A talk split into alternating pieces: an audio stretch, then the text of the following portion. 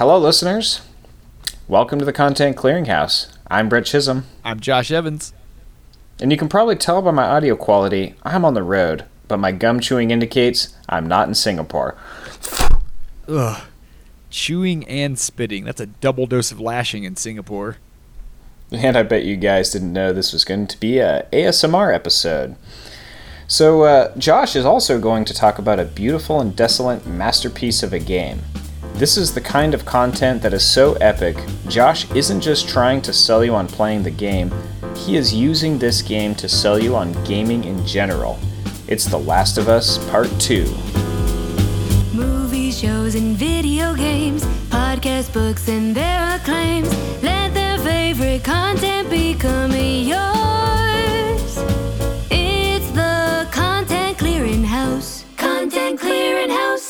And it starts right now.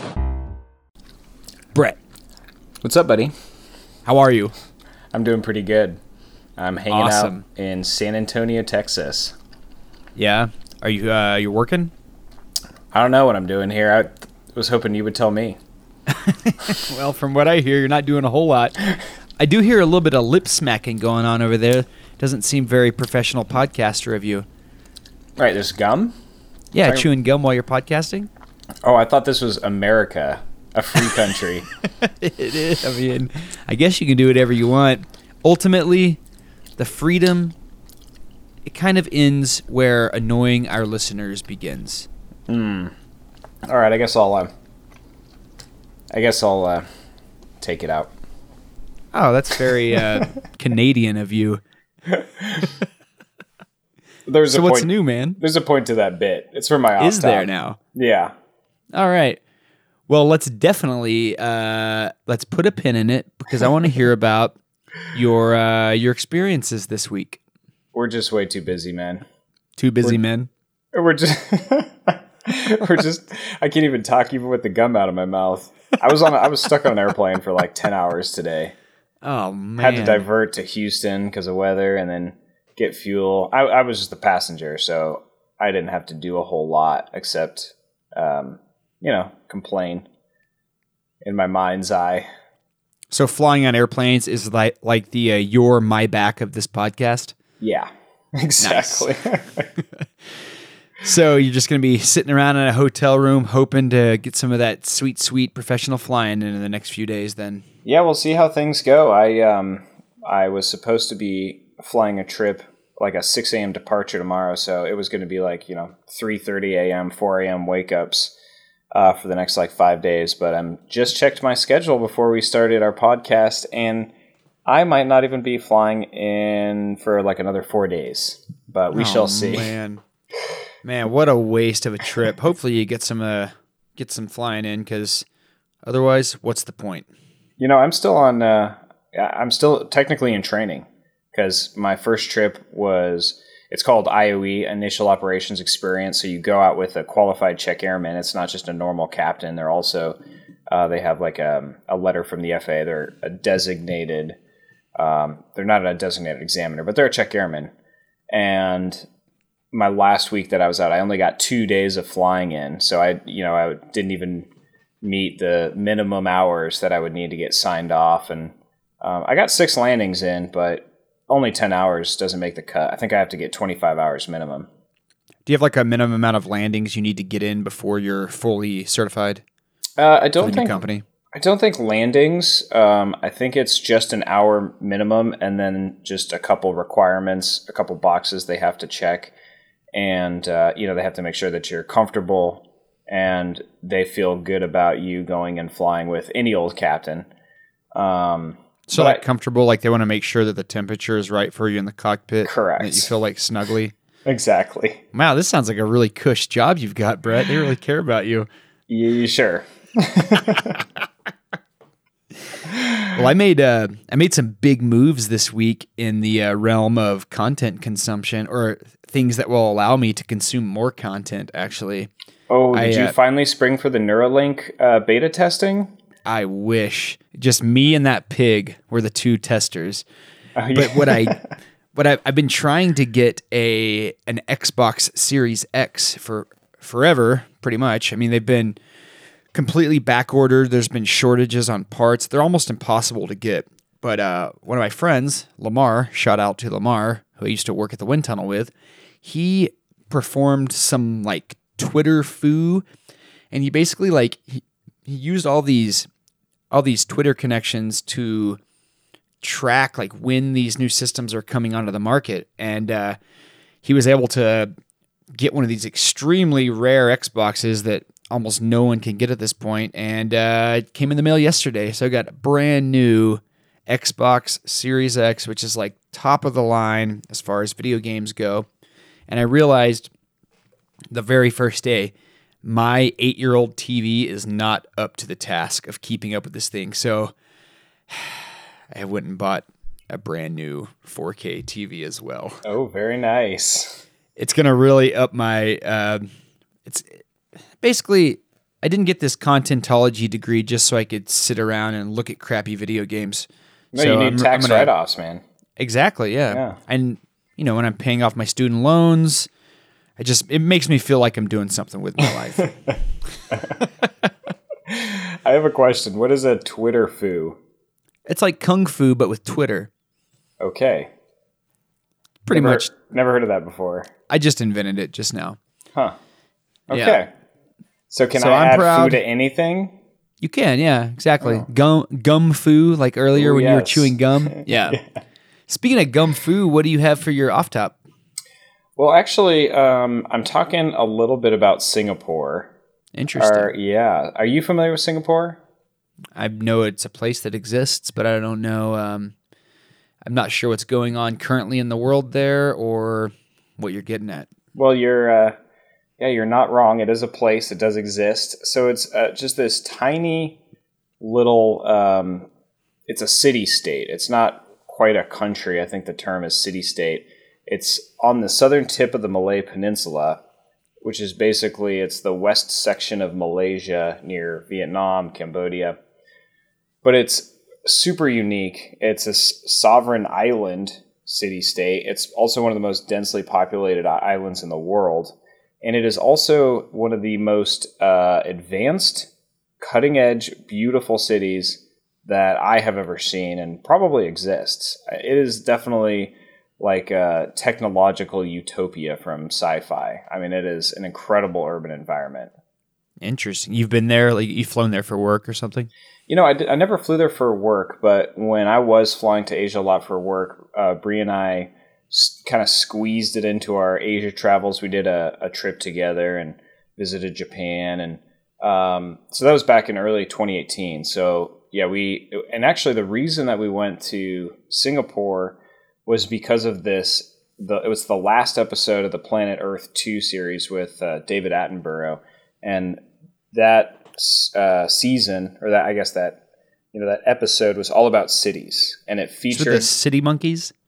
Um, uh, no, the the monkeys, the the like, uh, what do you call them? I don't know, the snow monkeys. Those, that was actually in Japan, Oh, but we, gotcha. we we did go there as well. But the Super Tree Grove was what was featured heavily in the city Oh, episode. Yes. hmm And the the super trees. I mean, that could be straight out of a sci-fi. But I mean, the gardens by the bay, which is where the super tree grove is at, the marina. I mean, it is. I mean, it really does look like you are stepping into like a video game. Um, but I'm actually not going to talk about all that cool stuff. I am going to talk about some of their laws because all of the really awesome stuff aside, one of the little facts about Singapore that seems to stick with people, especially in the West, is their law against chewing gum. oh, interesting. Now, I, I guess you hadn't heard of this, um, and it, it has changed a little bit. They've lifted the restriction starting in 2004. So there is an exception for therapeutic, dental, and nicotine chewing gum. It has to be bought from a doctor or a registered pharmacist. Um, so it's not illegal to chew gum in Singapore, but it is illegal to import it and to sell it aside from those medical exemptions that I uh, mentioned. That is bizarre. Is it about is it something about like they don't want it on the sidewalk? They don't want it like messing up the beautiful city or something like that? Well, actually, it started with the country's first prime minister. So Singapore became independent in 1965, and uh, Lee Kuan Yew, um, he's kind of the the prime minister. He's kind of the, the guy that was responsible for this gum ban. Now, being a really small city state, they didn't really have a lot of resources, so he wanted to aim for perfection. Basically, I mean, he wanted to make Singapore like a force to be reckoned with. Um, so s- some of the other laws that seem, especially to Westerners like us, pretty rigid. I mean, like almost draconian. Uh, littering, graffiti, jaywalking, spitting, uh, urinating anywhere but in a toilet, not flushing the toilet is against the law in a public place. Now, Against the law. I- That's crazy. like I'm not really like you know I'm kind of for all those things except if you break the law there. I mean, take gum chewing for an example. You are looking at heavy fines, jail time, and if you commit a more serious offense, like I mean, if if you uh, steal something, you might actually be publicly caned. Corporal punishment is a thing in Singapore. Is this where I remember years ago? Uh, it was an American that like graffitied a car and he was caned. Yes. That happened in Singapore. Yes, actually, um, it was in Singapore. He was uh, an American kid. He was like, I don't know. Um, I didn't have this in my notes, but I, I, I am a little bit familiar with this. I think he was like 18 years old, and he and he spray painted a bunch of cars. And Bill Clinton was the president at the time, and he was supposed to get like six lashes, six whippings in the public. And because of I don't know, Cl- Clinton put pressure on the Singapore government, and he only got four lashes, if I remember correctly. Oh, well, I'm sure his ass really appreciated that. You know what? I I bet they do not have a bunch of misbehaving miscreants in that city. I, I bet if you grew up in that city, you are extremely well behaved. Because man, lashing, it seems like oh yeah, getting a paddling, but I would imagine that they are like ripping you to pieces with that cane. Does not sound pleasant. Well, I, I did go down a uh, rabbit hole back when I was traveling to Asia a lot, and Brie and I went to Singapore. And they actually have like a medical team there that's making sure that th- they're not going to do any permanent damage. They have you like hooked up to an IV and like a lot of sensors. I mean, they put a lot of effort into making sure that this is like more of a public shaming and, you know, quick uh, painful experience, but something that's not going to do like lasting physical damage or anything like that. But you know, this this uh, prime minister Lee Kuan Yew, he wanted to turn the city state into uh, a first world oasis in a third world region. So cleanliness, clipped lawns, efficient transportation, and so gum was really getting in the way of the the last thing I mentioned, the the transportation. Literally discarded gum was gumming up the works. It was blocking sensors for trains. It was getting caught up in the subway doors. And so that the the uh, gum ban kind of came to fruition in 92 um, and so the reason i'm bringing all this up i was listening to a wonderful sam harris podcast episode. Uh, he interviews michele gelfand she's a professor of psychology she's all about culture and uh, so the episode is uh, number 248 and I, i'm just using my whole off top to try to get you to subscribe to sam harris's podcast Brett, I was subscribed for a long time. I, my subscription just ran out. I've listened to a lot of Sam Harris. I Well, just don't listen to it whenever this one out. when I'm driving. Yeah, I I, lo- I love Sam Harris. I just don't listen to him while I'm driving. I think that you may have gotten the the wrong idea about my uh, my opinion on Sam Harris, but I think he's a genius and I love his take on the world. well i do know that he uh, puts you to sleep so I, everybody thanks you for your sacrifice um, but the episode it's basically about tight cultures versus loose cultures and so a tight culture i mean singapore is like a perfect example of this or japan. I mean it's more orderly. There's a high level of self-regulation. Um, they did this like really interesting study where people had weird face tattoos or they put like facial warts on people and they'd go around in public asking for help.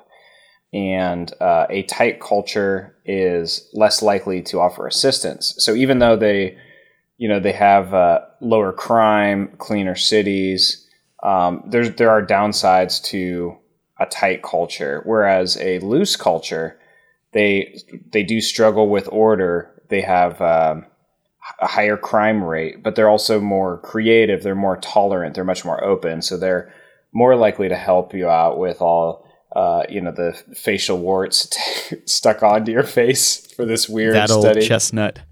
right. I've actually heard a little bit about that too. About, um, correct me if I'm wrong, but I think uh, America is like a, what would you call it a loose? What was it? Tight and It was tight versus loose. tight and loose. Like America's a loose culture. I think whenever I was uh, when I heard about it, they were referring to Germany as a tight culture, and it had to do with um, adherence to laws when they came to like something like the uh, like the COVID restrictions. Like America was less likely to follow the COVID restrictions because of our the looseness of our culture. And it's a little bit more about personal freedom. And then places like Germany may have fared a little bit better in the beginning because they had a tight culture and they're more accepting of uh, you know when, when a when a law is passed or when a rule is made like they just accept it as part of the, the way of life and that's uh, i think that's kind of the context that i've heard that referred to in Yeah, and you know they she does kind of mention that there is a balance in every culture. Um, like some things will be tight, some things will be loose within that same culture. And she said you have to have that balance. I mean, Japan, you know, there's high rigidity, uh, there's high, high self regulation, but then you can let loose when you're drinking with your boss because it's a you know it's a social norm and it's accepted. Um, but I think kind of her argument is that it would benefit us all to become more ambidextrous given various situations so we could pivot and maybe be tight when we should be tight, be loose when we should be loose because there's advantages to these. And, um, you know, Sam Harris used kind of this um, metaphor that culture is like an operating system. And the interesting thing was, is culture, you know, there's culture within like a school and then there's culture within like a corporate organization. There's culture within a country, of course.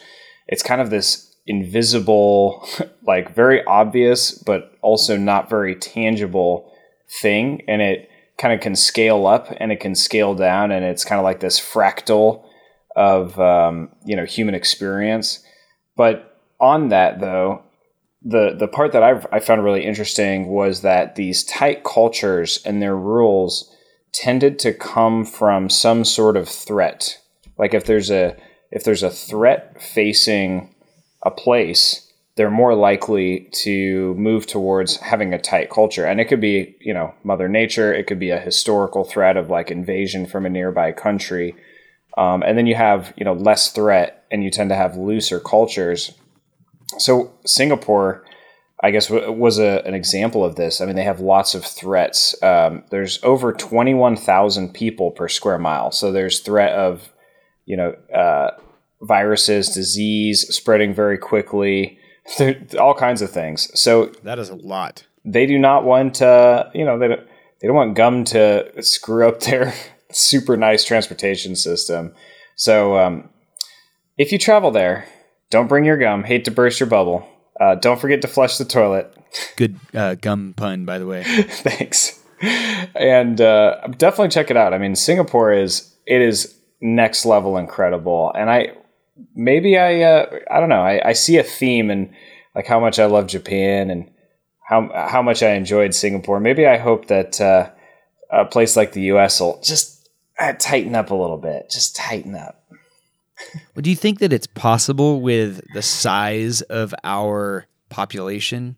I've heard a lot of issues that we have as far as like, well, like, I guess going back to the COVID response, you know, like that it was almost impossible for America to adopt some of the same uh, responses that somewhere, you know, like Sweden made or something because the population is so big. And I think that, like, as the population gets bigger, unless y- something like a very draconian system like the Chinese communist system is employed, it's almost impossible to tightly control that many people. And maybe it's maybe it's easier when you have such an isolated and small sample size like you do in Singapore.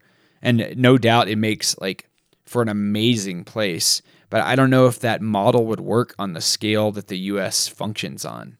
Yeah, I, I mean, I, I don't know. I feel like a lot of the the points that were made about Singapore is more to do with their population density and not the size of their population.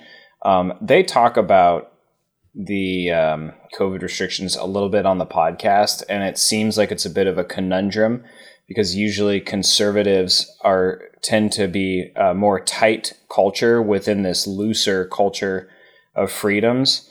Um, however, in this case, it was mostly conservatives that were kind of antithetical to the tightness of like masks. Like the, there tends to be more of a culture of uh, fear driving choices, and but instead that fear has it kind of lent itself to becoming not afraid of the virus, uh, and you know dispelling of wearing masks, but actually like becoming more afraid of a vaccine instead of Yeah. the actual virus. So they talk a little bit about it on the podcast. Um, I guess the tightness in the conservative culture comes a little bit more from following the leader. And so if there had been some leadership that had some more sensible um, directions for their for their followers. Wait, are you faulting our leadership during the COVID response, Brett? That does not sound like something you would do. I you know it was just it was textbook perfect. So I what That's what I would say too. you heard it here first, folks. I think, but at least I, I can think chew my the- damn gum. Exactly. I think one of the issues That's here and maybe why it doesn't fall into like those perfect norms like what you would expect from a tighter loose culture is that so much of what happens today is politicized and just to a completely detrimental degree. It's like, you know, if one side of the the political system latches onto a certain idea, the other side will instantly oppose it even if it doesn't make any logical sense. And you know, it's like why you see issues with vaccines. Like clearly the vaccine, I mean, I'm not a doctor, I'm a I'm a doctor of content, but from all of the research, the vaccine is a very good thing that was you know the the process of it getting like fast tracked and being created was an amazing human accomplishment. And then to have one side or the other for political reasons saying that you know the, the vaccine is some kind of conspiracy it just doesn't have anything to do with logic at all it's all about just battling it's like you know the, the division along the political lines has caused so much fighting in this country that honestly could be so avoidable and I agree. I, I think it's really sad to see what politics are doing to the world that we live in today. You know, I think there's a lot of tightness on the left too that is creating like a similar issue. Just to just to Indeed. make, make it clear, I'm not picking on one side or the other. Like I think it's really difficult to have um, you know, these subcultures within a culture that are so different. And that's like this is the importance of culture, right? Like if you look at two brains, they're physically going to be identical. You put those two different identical brains into different cultures. That the it's going to be the environment. It's going to be the culture that most likely shapes the vast, you know, majority of what your values are and your beliefs. So that is really the importance of culture. I mean, it is everything. Yeah. And I think what I think is really interesting about what's happening with like politics now is that all you hear about is the extreme ends of the scale, like far right, far left. But I don't know a single person that falls into really either one of those categories. I know people that are like somewhere on the scale of right, somewhere on the scale of left, but almost no one is at the far extremes. And the far extremes, I think on any scale, is where logic starts to break down. Like when you get to the the far extreme of anything, that's where you start getting into like the very tight, rigid adherence to all the rules that someone else set. And most people, even if they buy into some of these concepts, most people that I know don't fully buy into everything just because their political party says that's what they should do. And I think that's like part of that is the way that it's pre- presented in the media. You know, like all you hear about is the extreme ends of the scale because that's what's quote unquote interesting according to the media these days. And I think that that's probably also painting a picture that may not be entirely true for the mass majority of people living their normal lives. Well, if you find yourself um, trying to storm a government building during an election,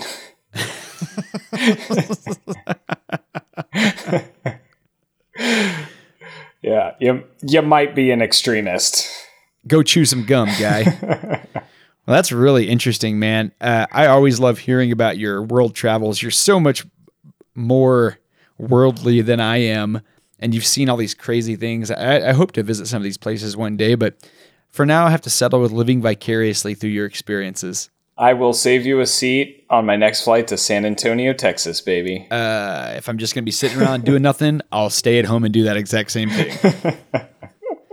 so, what's on your content circuit besides uh, watching the navigation panel in the back of the screen in the airplane?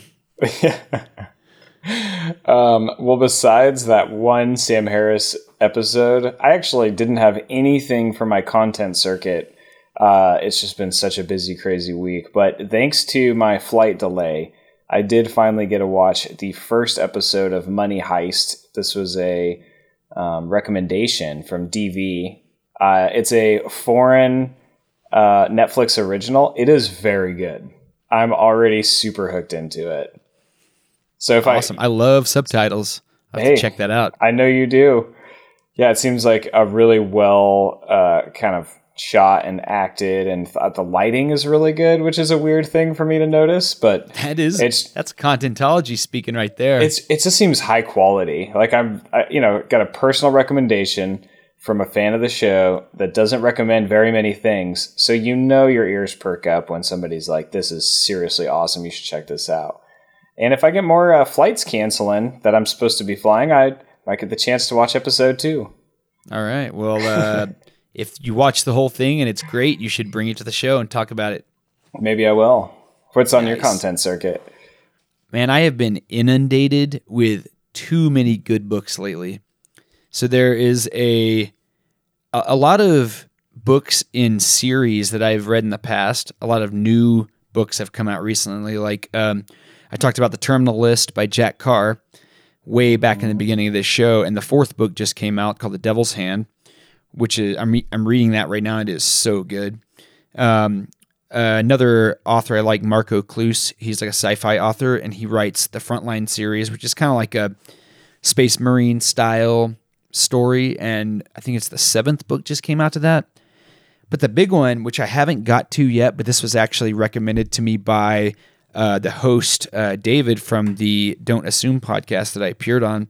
Did you know that there is a Ready Player Two novel that is already out? Yeah, I, I feel like I read it and it wasn't as good as Ready Player One. Oh no! It's been out for a couple it'd be couple hard years, to follow that up. I guess I didn't know about it, but I just downloaded it because now it's it's like in the purest sense of the definition of the term that we made up. It's on my content circuit. It's something that's going to be cycling through soon. So I haven't No. got to it yet. Well, shoot, I I don't mean to uh, you know hurt any Spoiler alert. enthusiasm that you have. I I don't honestly I don't remember anything about the plot. I just remember texting a friend of mine that Ready Player Two was not as good as Ready Player One. Oh, That's all I man. remember. Well, now I love- got that. I loved Ready Player One so much that I, uh, you know, I think I read it immediately when it when a second when a sequel came out. Yeah, it's really good. It's going to be hard to follow that up, but I am looking Mm-hmm. forward to reading it, even if it is not the greatest thing ever, because I do really like that universe and I'd like to spend some more time Mm-hmm. there. Definitely. You mean the the universe that's uh, just around the corner? Just a few years away. Yeah. Once this Oculus tech I got sitting on my desk advances just a few more generations, we can let the whole world go to shit and just live in VR. You know what I invested in actually as a seed investor? GameStop? Uh, well, that was just as a normal shareholder. No, so this was um, it wasn't a public offering, but uh, it's a company called SeedInvest. So it's like a Kickstarter of investing, but it was the Omni uh, VR treadmill. Oh, nice. Yeah, I have. Cool. Uh, I've got a couple of shares of that in a non-public company. I Got a little in bit extra future of that floor tech. room. Yeah. A little extra floor room in my nerdarium. I could plop one of those down.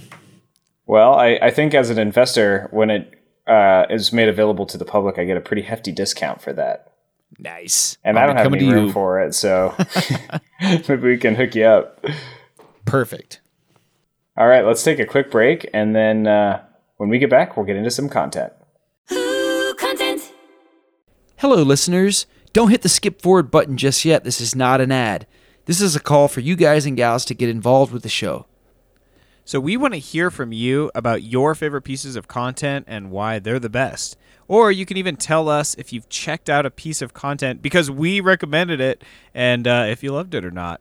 So contact us at contentclearinghouse at gmail.com or on Instagram or Facebook at the Content Clearinghouse. And we will read your letters on the air right here. Thanks so much for listening. We love you guys. Okay, back to the show. Ooh, content. Clear it out. All right, welcome back to the Content Clearinghouse. Josh, I took the gum out of my mouth and my ears in preparation for this Nice. episode. Very Singaporean of you. So, Brett, as we usually do, I'm going to start off with a question here. How often do you run across a piece of content that you think sits at the very top of the pile for a particular category? Like the greatest movie or show or book, and not like The Godfather, which is it's a very popular answer, but I also think, feel like it's a total cop out because I don't really think anybody considers that to be their favorite movie. Like your own personal choice. How often? Yeah, like it can't be very often because there's only a few No. categories. But can you think sure. of anything that like your the greatest book you've ever read? Hmm. I would have to think about it for a while. But yeah, I mean, I definitely have those moments where, like a Sapiens moment, where I'm like, this is the greatest thing I've ever read.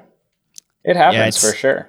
It's a hard question. Like I didn't realize how hard that question is, and I also didn't realize that I was selecting something like that until I was over a week into outlining this. Oh, wow. So today, I'm talking about a game which is one of our more underrepresented categories on this show. I think the lowest representation would be other podcasts. But games, I think we've only had like maybe four or five games ever on this show. And the game that I'm talking about, it it may not be my personal favorite game of all time, although it is very high on my list, but I think it represents the highest expression of this art form. This game is a place where artistry, writing, animation, game mechanics, and vision all meet in this place that's beyond gaming and it like it steps into the realm of true human expression. And this game is an example of what humans are capable of, and it is both beautiful and ugly. You might even say it's a little disgusting. But I'm talking about The Last Wait. of Us Part 2. Oh, I was going to guess snake. Oh, yeah, you were so close. Yeah, I'm talking about The Last of Us Part 2. And I mean, apparently, I've got a thing for part twos. I've talked about The Purge, the second season. I've also talked a little bit on the content circuit about Wolf Creek season two. Something about those season two part twos that really speaks to me. But to Maybe Ready Player 2 is going to be right up your alley then. Maybe it will. Maybe I'll just blow all your expectations out of the water and I'll just think that it's so much better than the first. It'll be the Empire Strikes Back of books. Exactly. So to understand this game, you do need to know the backstory. So I'm going to talk about some things that happened in the first game. I'm to I'm not going to go into many spoilers at all for the second game because the story is so amazing, but the synopsis of the story that leads up to The Last of Us Part 2 is that in late September 2013, a strain of the real life fungus Ophiocordyceps unilateralis, which I did practice saying, began to spread amongst the human population of the United States. So, uh, cordyceps is an insect fungal infection known to affect the behavior in ants. It causes them to leave their hive and crawl up to higher uh, elevations in the jungle to reach an area that's more suitable for fungal growth. And this infection leads to the death of the ant and causes these fruiting bodies to grow from its head. And these fruiting bodies eventually rain down upon the hive to further the infection. This has been observed in nature to destroy entire ant colonies. And in the game, the cordyceps infection is spread by either breathing in spores of the fungus or by direct contact with the infected in which bodily fluid is exchanged. So basically, zombies. In the span of a few months, 60% of the world's population is either dead or infected. I have I have actually seen video of this on uh, Planet Earth. I don't remember. Oh, it's it must be the insects episode. I because I, I, don't remember if they had a fungus episode, but uh, it is some of the craziest footage I have ever seen on a documentary series. That's you know it's only comprised of crazy footage and the sped up shots of the ants like losing their shit and then dying and then a literal like plant growing out of their head or a fungus i guess is it's wild it's so disturbing. It really is. And it's a great concept for a video game enemy. So this fungus it spreads to the host's brain. It starts to alter their behavior. It eventually it grows out of their head and blinds them in the game. And uh, the story of the first game follows Joel, who is a survivor. Who lost his daughter on day one of the outbreak. And then Ellie is a 14 year old survivor with an immunity to the infection, which is extremely rare, completely unheard of in this world.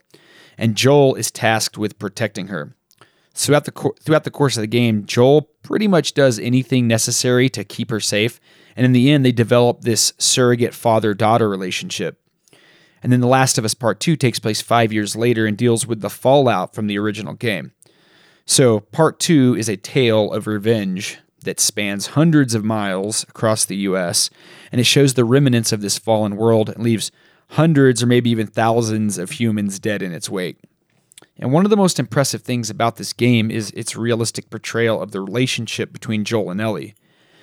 So, Joel and Ellie for people that know anything about video games, they know that they are these very beloved character in the world of video games. And part of that is this believable relationship between the two of them. And although they are not related, the traumatic experiences they go through in the first game bonds them in a very believable way. So, this surrogate father daughter relationship takes dozens of hours to fully develop. And by the conclusion of the first game, it feels entirely earned and it feels like you're truly peering into real people's lives which is an extremely rare experience in a game. I'd say most video game protagonists or even characters at all fall into like these very cliche designs. And what's really interesting about these characters is even like their ga- their game models, they don't look like video game characters. They look like real people. And if you just look at the model, which is like, you know, the the 3D sculpt of the character, if you mm-hmm. look at it outside outside of the game world, it actually looks kind of boring because they just look like you're looking at pictures of humans. But then when you play them in the game, there's something just like they just seem real, like you can almost reach out and touch them, which is also very rare in games because you know the graphics are very understated. They're realistic, but they're not like they're not flashy in any way, which is again very rare for games. Hmm. So, uh, in Ellie, Joel finds a replacement for his lost daughter, Sarah, who, like I said, was killed the first day of the infection. And in Joel, Ellie finds this loving role model, which is something that's clearly missing in this world. They save each other's they save each other's lives dozens of times, and a few keynote events from the first game truly cement this relationship. So at the beginning of part two, you kind of get the feeling that their relationship is starting to strain. It's partially due to things that happen in the story, uh, before the game starts, but it's also due to Ellie like growing up a bit. Like she's 19 years old at the beginning of the story. And anyone who has ever been a teenager knows that teenagers typically drift away from their parents as they start to gain more independence. They start to question their elders, they're always thinking that they could have made better decisions. Like this is very real and again it's something that games have never tackled before in my experience and I've been playing them for 30 years. And this strained yet loving relationship between the two of them is a huge driving force behind the story of, of part two of The Last of Us, which is, again, a brutal revenge tale that it, it goes from Wyoming to Seattle. Like you, you travel across the entire U.S. What are they taking revenge against? The fungus? Well, you'll have to play the game to figure that out, Brett. That's one of the spoilers I will not be telling here. When I finally get the the means to re up my video gaming lifestyle, uh, I have a lot of catching up to do. I'm probably going to have to take like a three month hiatus uh, leave of absence from work and just bury myself in our basement of our house that we're going to build one day, and then just don't even knock on this door until I walk out with a handful of video games to return to GameStop. I know exactly how you feel. That's what I wish I could do every day of my life, Brett. Bury myself in the basement and play video games. But a, a major factor in all of this is the development studio and the game's director. So it, it was developed by Naughty Dog, who are they're like the highest pedigree of video games. And the game was directed by Neil Druckmann. And this uh, this guy Neil Druckmann, he started as a programming intern at Naughty Dog in 2003, and then in 2005 he wanted to join the design team. And management told him that as long as he completed design assignments on his own time, they would consider his work. So he's basically doing unpaid design work to try to get to work his way up the ladder. And of course, they loved his work. His, it's amazing. And he moved into design from 2005 to 2009. So he really started to gain attention though in 2010 and he was promoted to creative director and that's where he proposed the first The Last of Us game. So while preparing to direct the first game, he took acting classes so he could speak uh, the language that the game's actors were going to be using. And he took this ambitious approach of creating the game, he directed the entire thing as if it were like a mocap movie, like how Avatar was created.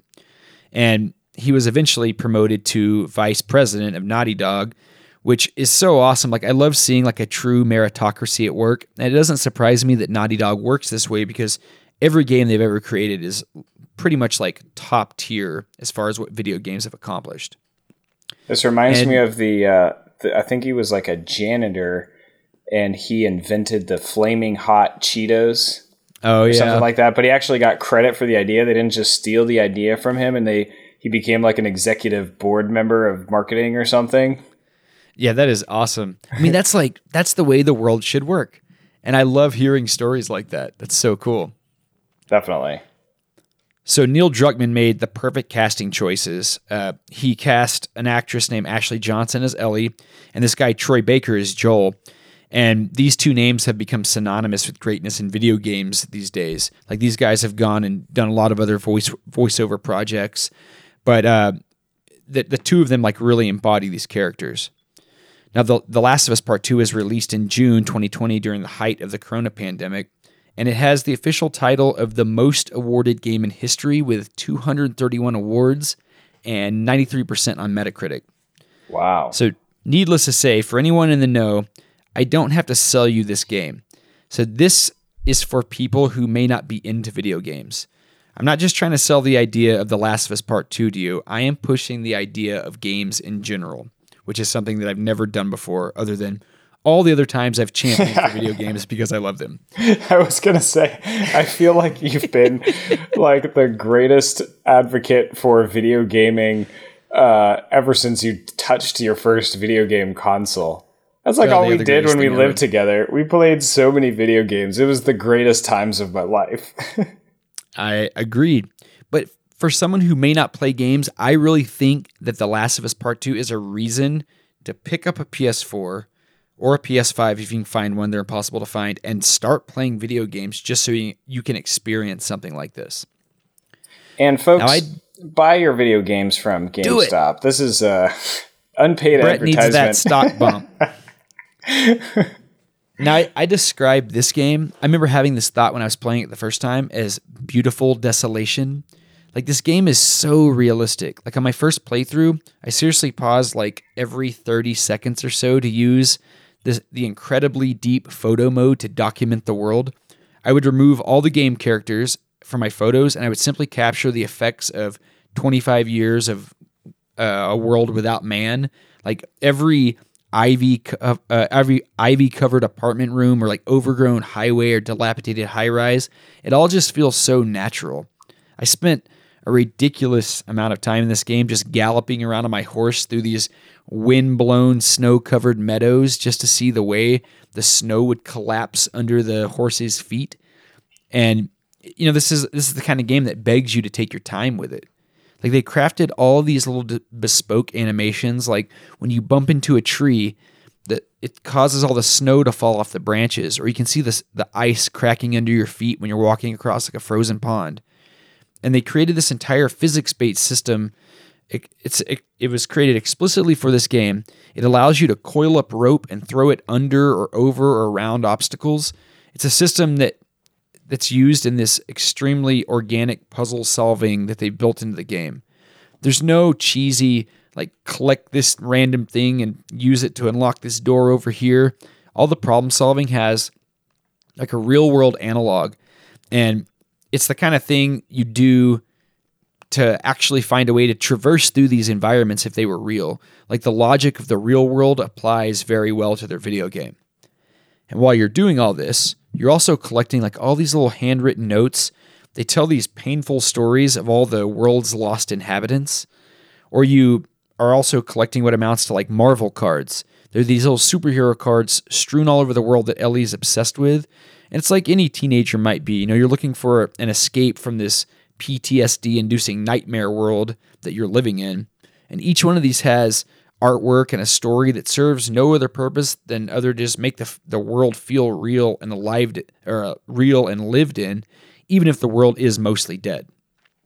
That's awesome. How so? How old is Ellie or her character in this? She's 19 in this game. Okay. And that's I. It's one of my favorite things about um, apocalyptic entertainment is the landscapes. I think we'd all love to. I don't know. It's just interesting to imagine what places would look like uh, if they were just abandoned for decades. Like even pictures of like Chernobyl are just so fascinating. I remember one of Bree and I's favorite times in Vail was actually in shoulder season when you know no tourists were there. The ski resort is empty. The town is empty, and we just had a great time because it felt like the apocalypse. Like the weather was kind of not very nice. It was kind of cloudy and overcast, and uh, it just feels like it can transform the same place you've been to a hundred times because there's no people there.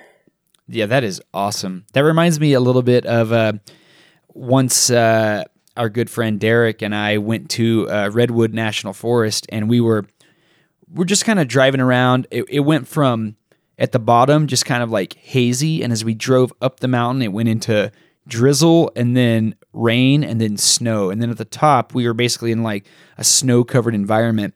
And we found this old lodge. I mean, it was it was clearly like supposed to be open at one point during the season, but it wasn't open then.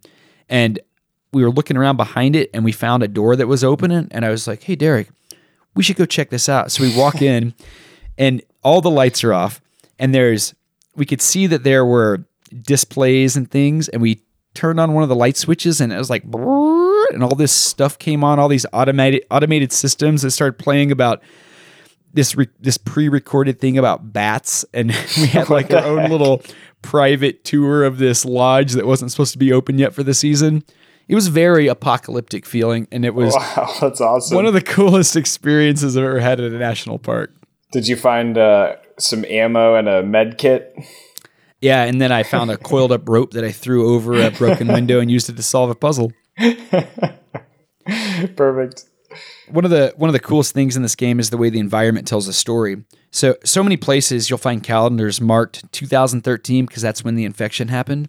And I came across this grocery store with an employee of the month wall, and there were pictures present for every month of the year uh, leading up to September, including July, where someone had put a picture of their dog. And uh, the smiling face of the girl in the last picture, it served as like this very stark reminder in this world that the end came with almost no warning. Like all the normal workplace politics that go into getting your face up on that wall were just trucking along as if the world would never change, and then it did. Like that's such a genius bit of storytelling that could easily pass a player over if they're if they're rushing through the game. And things like that are pretty much everywhere. That is just a little taste of how immersive and amazing this game is. That's awesome. When, I love that. Yeah, it's good. Now, when it comes time to fight the cordyceps infected zombie stand ins, the gameplay is very organic. Like the, the combat feels heavy, feels meaty. Like every enemy feels fragile and lethal at the same time, even the infected. So there's, you know, gunshots, stabbings, beatings, they all infl- inflict massive amounts of damage, and there's the appropriate amount of on screen gore. And the zombies come in a few different varieties. So there's runners, which are these mildly infected humans. They still retain all their senses. And the way these guys stumble around moaning in pain, it makes you feel like there's still a shred of humanity in there somewhere, even if it's being mostly overpowered by the, the mind controlling aspects of the fungus. And then there are these stalkers, there are these ambush hunters. They've lost their sense of sight due to the fungal growth overtaking their head. And uh, sometimes they're grown into the wall. And when you walk by, if you step on the like fungal growths, they'll burst out and attack you. And then there's clickers, and they're kind of like the, the first really terrifying enemies. They're fully covered in this light fu- uh, armor of fungus, and they hunt through echolocation. So you have to take these guys down through stealth attacks. And then there's two kind of like boss type enemies. There's the bloaters. These are guys that have been infected for decades. They're covered in this thick armor. You can only hurt them with explosives or heavy weapons. And then there's the shambler. They're also these large armor covered enemies, but they throw corrosive spores at you. When you take all that together, it's a very effective enemy roster that runs the gamut. It requires you to adapt all these different play styles. And while you're doing that, you have this cool listening feature, which it turns the world into a monochromatic hue and it shows a faint silhouette through the wall of where enemies are. Kind of like it's like a visual equivalent of triangulating li- uh, targets by listening. And at first, I thought that seemed kind of cheesy. You know, it's it, it's it seemed like cheating, but then I realized like everything else in this game, it's an extremely elegant way of handling the simulation of a real world sense. You don't have a mm-hmm. way to really triangulate with your ears in a video game, even if you have Right. awesome headphones. So, through strictly visual cues, Naughty Dog has created this very clean system that allows you, when you first come into a new area, you kind of like duck down, use the listen button, and you can get a very a very small hint of where the enemies are so you can start planning your attack, which is what I imagine you would do in the real world. Like the first thing you would do coming into a new area would be listen, I would imagine. So I'm guessing uh, there's other humans that you end up fighting too, right? It's not just zombies. Yeah. Yeah. just like in most zombie fictions, humans Right. are the real enemy in this game, Brett. It's like you're reading my notes. so something cool they do. The humans in this game will call to each other by name. So it really makes you feel like every single one of these people you're taking down, they're not like faceless trash mobs like we talked about in Dread. All these people seem like they are real people with their own story. And as the story progresses, it makes you feel worse and worse about taking these guys down. Like it shows you, this story shows you how easily you could have been on the other side. Like these guys are not enemies because they're bad guys per se. They just haven't shared your storyline, so their motivations seem in conflict with your own. I find that to be a hallmark of good apocalypse fiction. Like when you can start sympathizing with the enemy and you can understand that although you have to kill them, circumstances could very easily have placed you at the sharp end of another protagonist's story. And there's, you know, there's, that's kind of something that I, I noticed with The Walking Dead. When you start to realize how easily the story could have been following Negan's army instead of Rick's. and that was, sure. you know, that's like a, it's like a perfect example of how perspective can give you, you know, it can make you the good guy or the bad guy in a story. I think this is the foundation of empathy is imagining, you know, uh, having the understanding that somebody else has all the same insights and thoughts and life perspectives that you do just from their perspective. Like it, that's a significant realization uh, whenever that happens, you know, as a kid. Yeah, and that's that's not something a video game usually gives you. Usually the enemies are just their their speed bumps on the way to getting to the next part of the game. But after a while you really feel bad for every single one of these guys that you've killed. Yeah. Poor things. It's pretty incredible. So there's this feeling of inevitability in this game. So the story is driven by revenge, and revenge pretty much only leads to one place, and it's a very destructive place. It's almost like a force of nature. And there's this awe inspiring visual reference in this game that I didn't pick up on the first time I played it. But I think it's the perfect analogy for what revenge does to the characters in this game and probably in real life also. I'm not a big revenge guy, but I can imagine this playing out in the real world. So at one point in this game, you journey to Seattle. It's a big part of the game. And in the city, the river has forged this destructive path through everything that humanity has built. It's collapsed, uh, collapsed highways. It flows through buildings. It cuts through all these great monoliths of human co- cooperation, and it destroys everything in its path as it finds its way back to the ocean. And that's such a perfect metaphor for this story because revenge drives the characters in this game. It cuts through the very bedrock of their humanity and it pushes them towards this inevitable conclusion. And the fact that that conclusion takes place in the knee deep surf off the west coast cannot be an accident. You know that this visual of the the river cutting through everything humanity had built and making its way back to the ocean. It was pretty much staring me in my face the entire time. It took me a second playthrough to realize it. And that really convinced me that Neil Druckmann is a genius storyteller. You know, th- this detail actually was what kind of started making me think that he may be one of the greatest storytellers of our generation. And that is, again, very high praise for a video game, which the stories are typically decent these days, but they're not usually up there with The Godfather, you know, if you consider that to be the greatest movie ever made. What do you think? Like, how do you think the process for a video game story writer differs or is similar to somebody that writes books or short stories or screenplays? What I think what would be interesting about it is that it's got you know an interactive quality to it. So I imagine that mm-hmm. you are writing your story segments.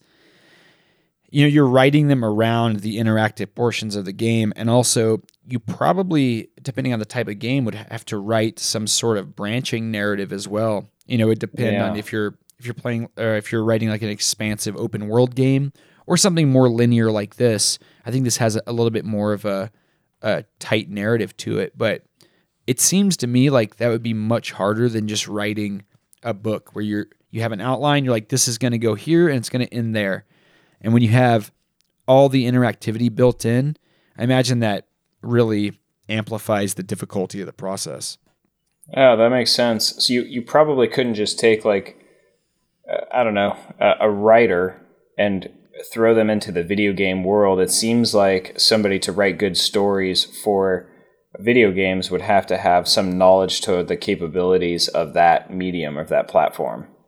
yeah i would think so like you'd have to have an eye for the interactive element Right. you know you couldn't just layer on a stephen king book over a game and expect it to be good right. yeah Unless it was like a Mortal Kombat of just like different kids from his books fighting each other. i don't think mortal kombat has that great of a story exactly.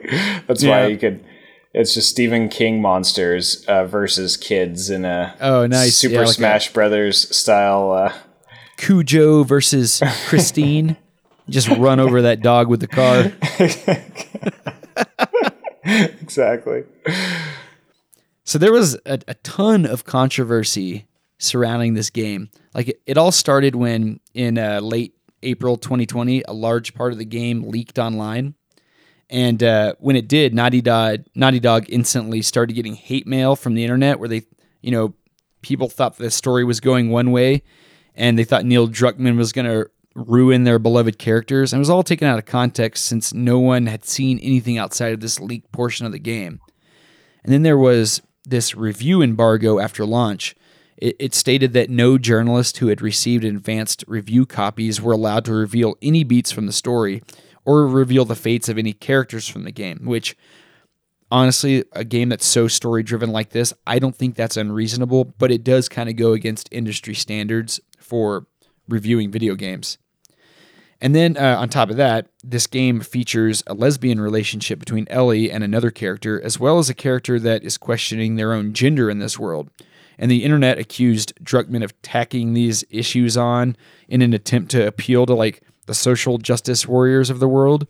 And it was a move that the internet viewed as disingenuous. Were you Now- one of these? I was Were not. you one of these internet trolls? I was not because that is not the way my brain works, Brett.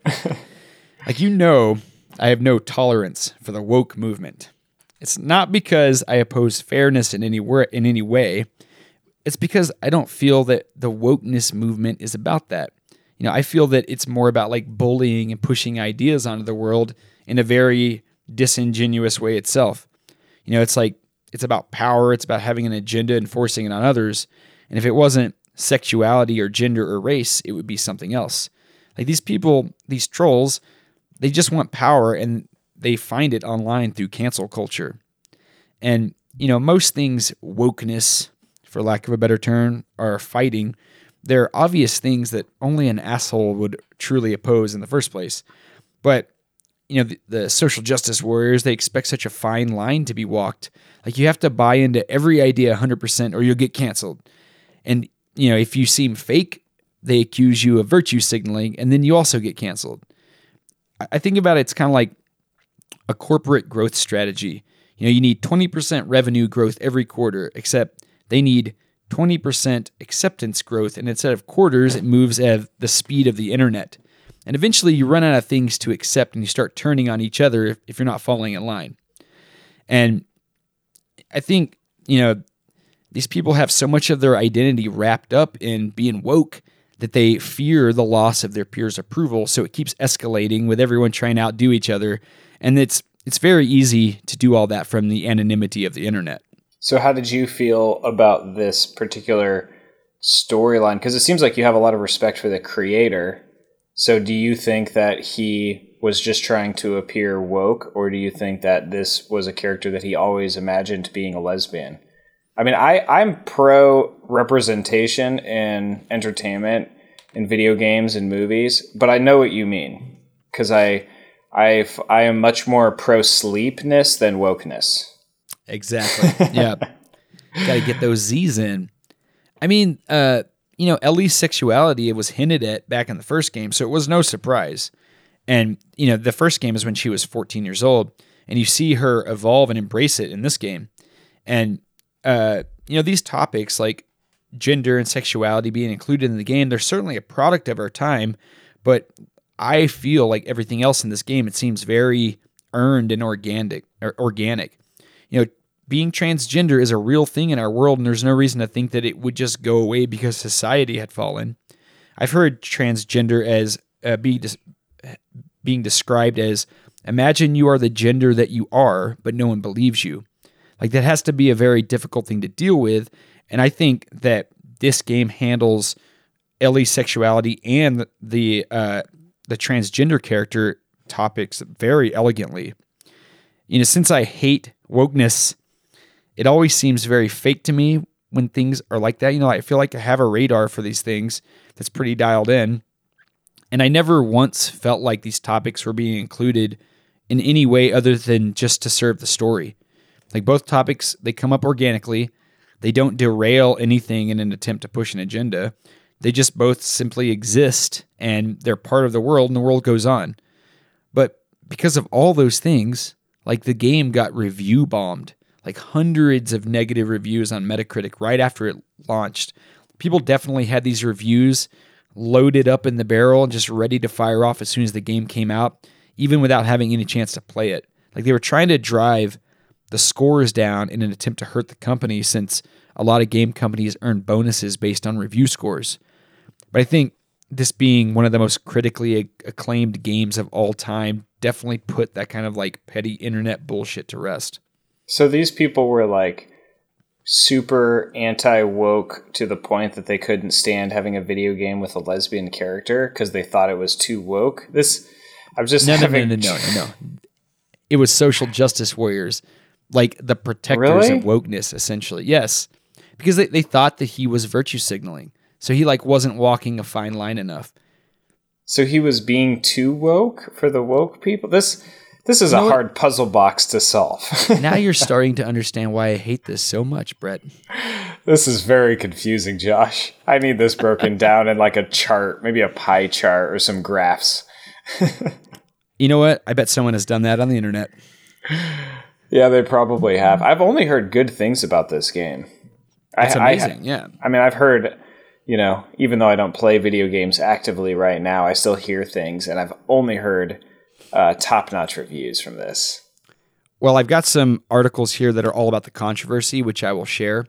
and it's very Interesting. interesting. I think that the I think the temperature of the world has obviously come back around to now support this game, but this was like right off the bat. This is what was happening to it, and I think that's also kind of a product of greatness. Like when something rises so high, people want to take it down. And this game was from the beginning slated as being the follow up to one of the greatest games of all time. And when that happens, people start creating a narrative in their mind of what they expect it to be. And if it doesn't fall into that exact same narrative, then they start developing problems. I think that's where the social justice aspects of the controversy came from.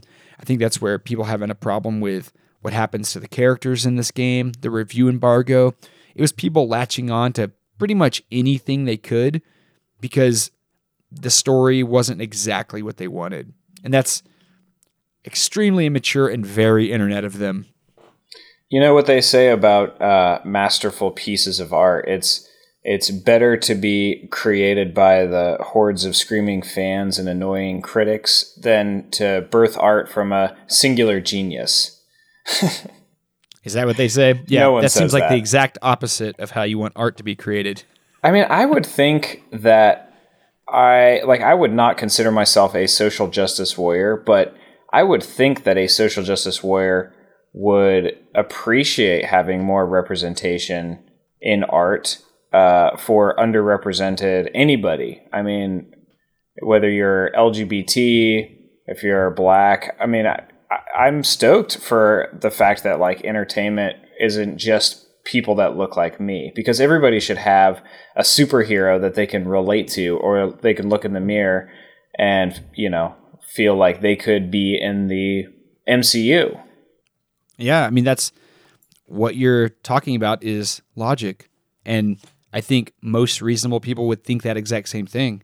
But I think when you're when these issues are approached from behind the anonymity of a screen and Yeah. someone feels like they have an agenda that that they need to push, you know, it's like it's the corporate growth model of acceptance. Like it goes so far eventually that there's there are really no other logical issues to fight for. And so, you know, this movement starts turning on itself. And I think that that's exactly what happened here.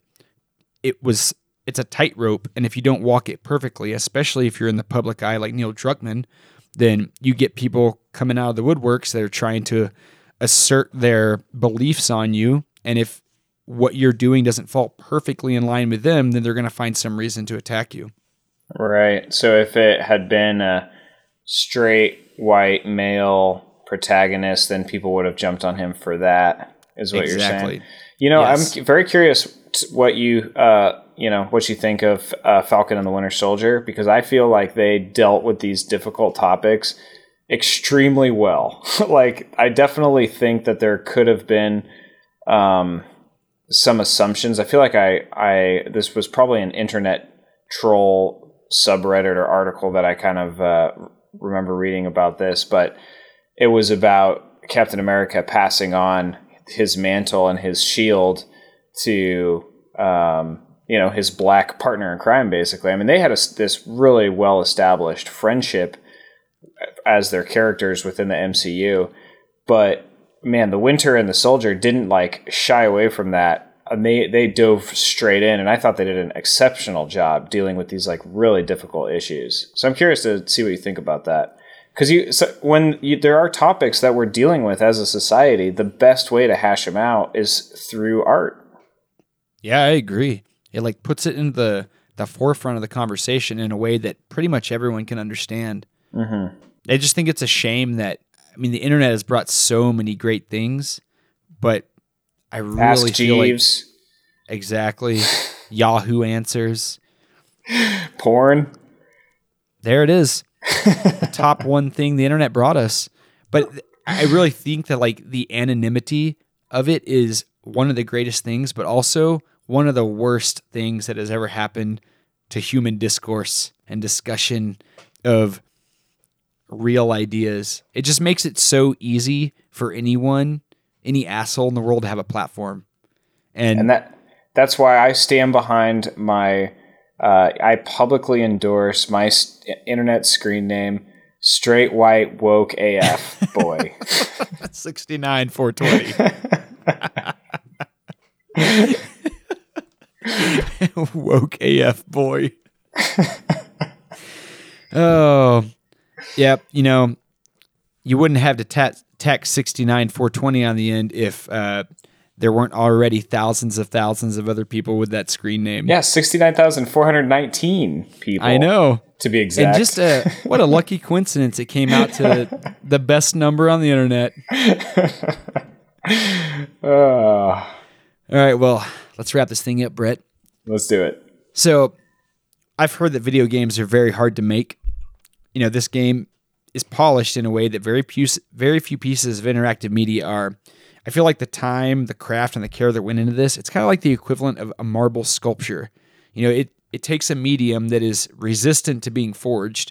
You know, coding, digital sculpting, animating, all those things takes they take countless hours, and they're impressive enough on their own.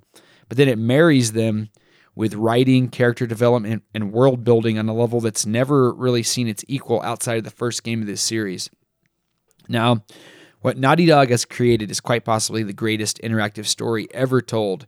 It's all the more impressive because all of their hard work became transparent to me as I was playing the game. Like I, I describe this game as beautiful desolation, and that's exactly what it is.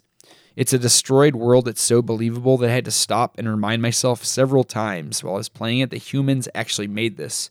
Like they crafted every inch of it, and none of it looks created. It looks like nature took its path, and where it leads you is to The Last of Us Part 2.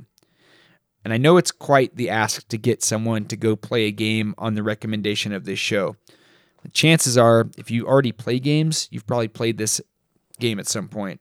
And if you don't, I doubt you're going to go pick up a PS4 at this point. But if you do, I promise you that you will not regret it. This is the kind of content, this is the kind of art that will stick with you for a long time.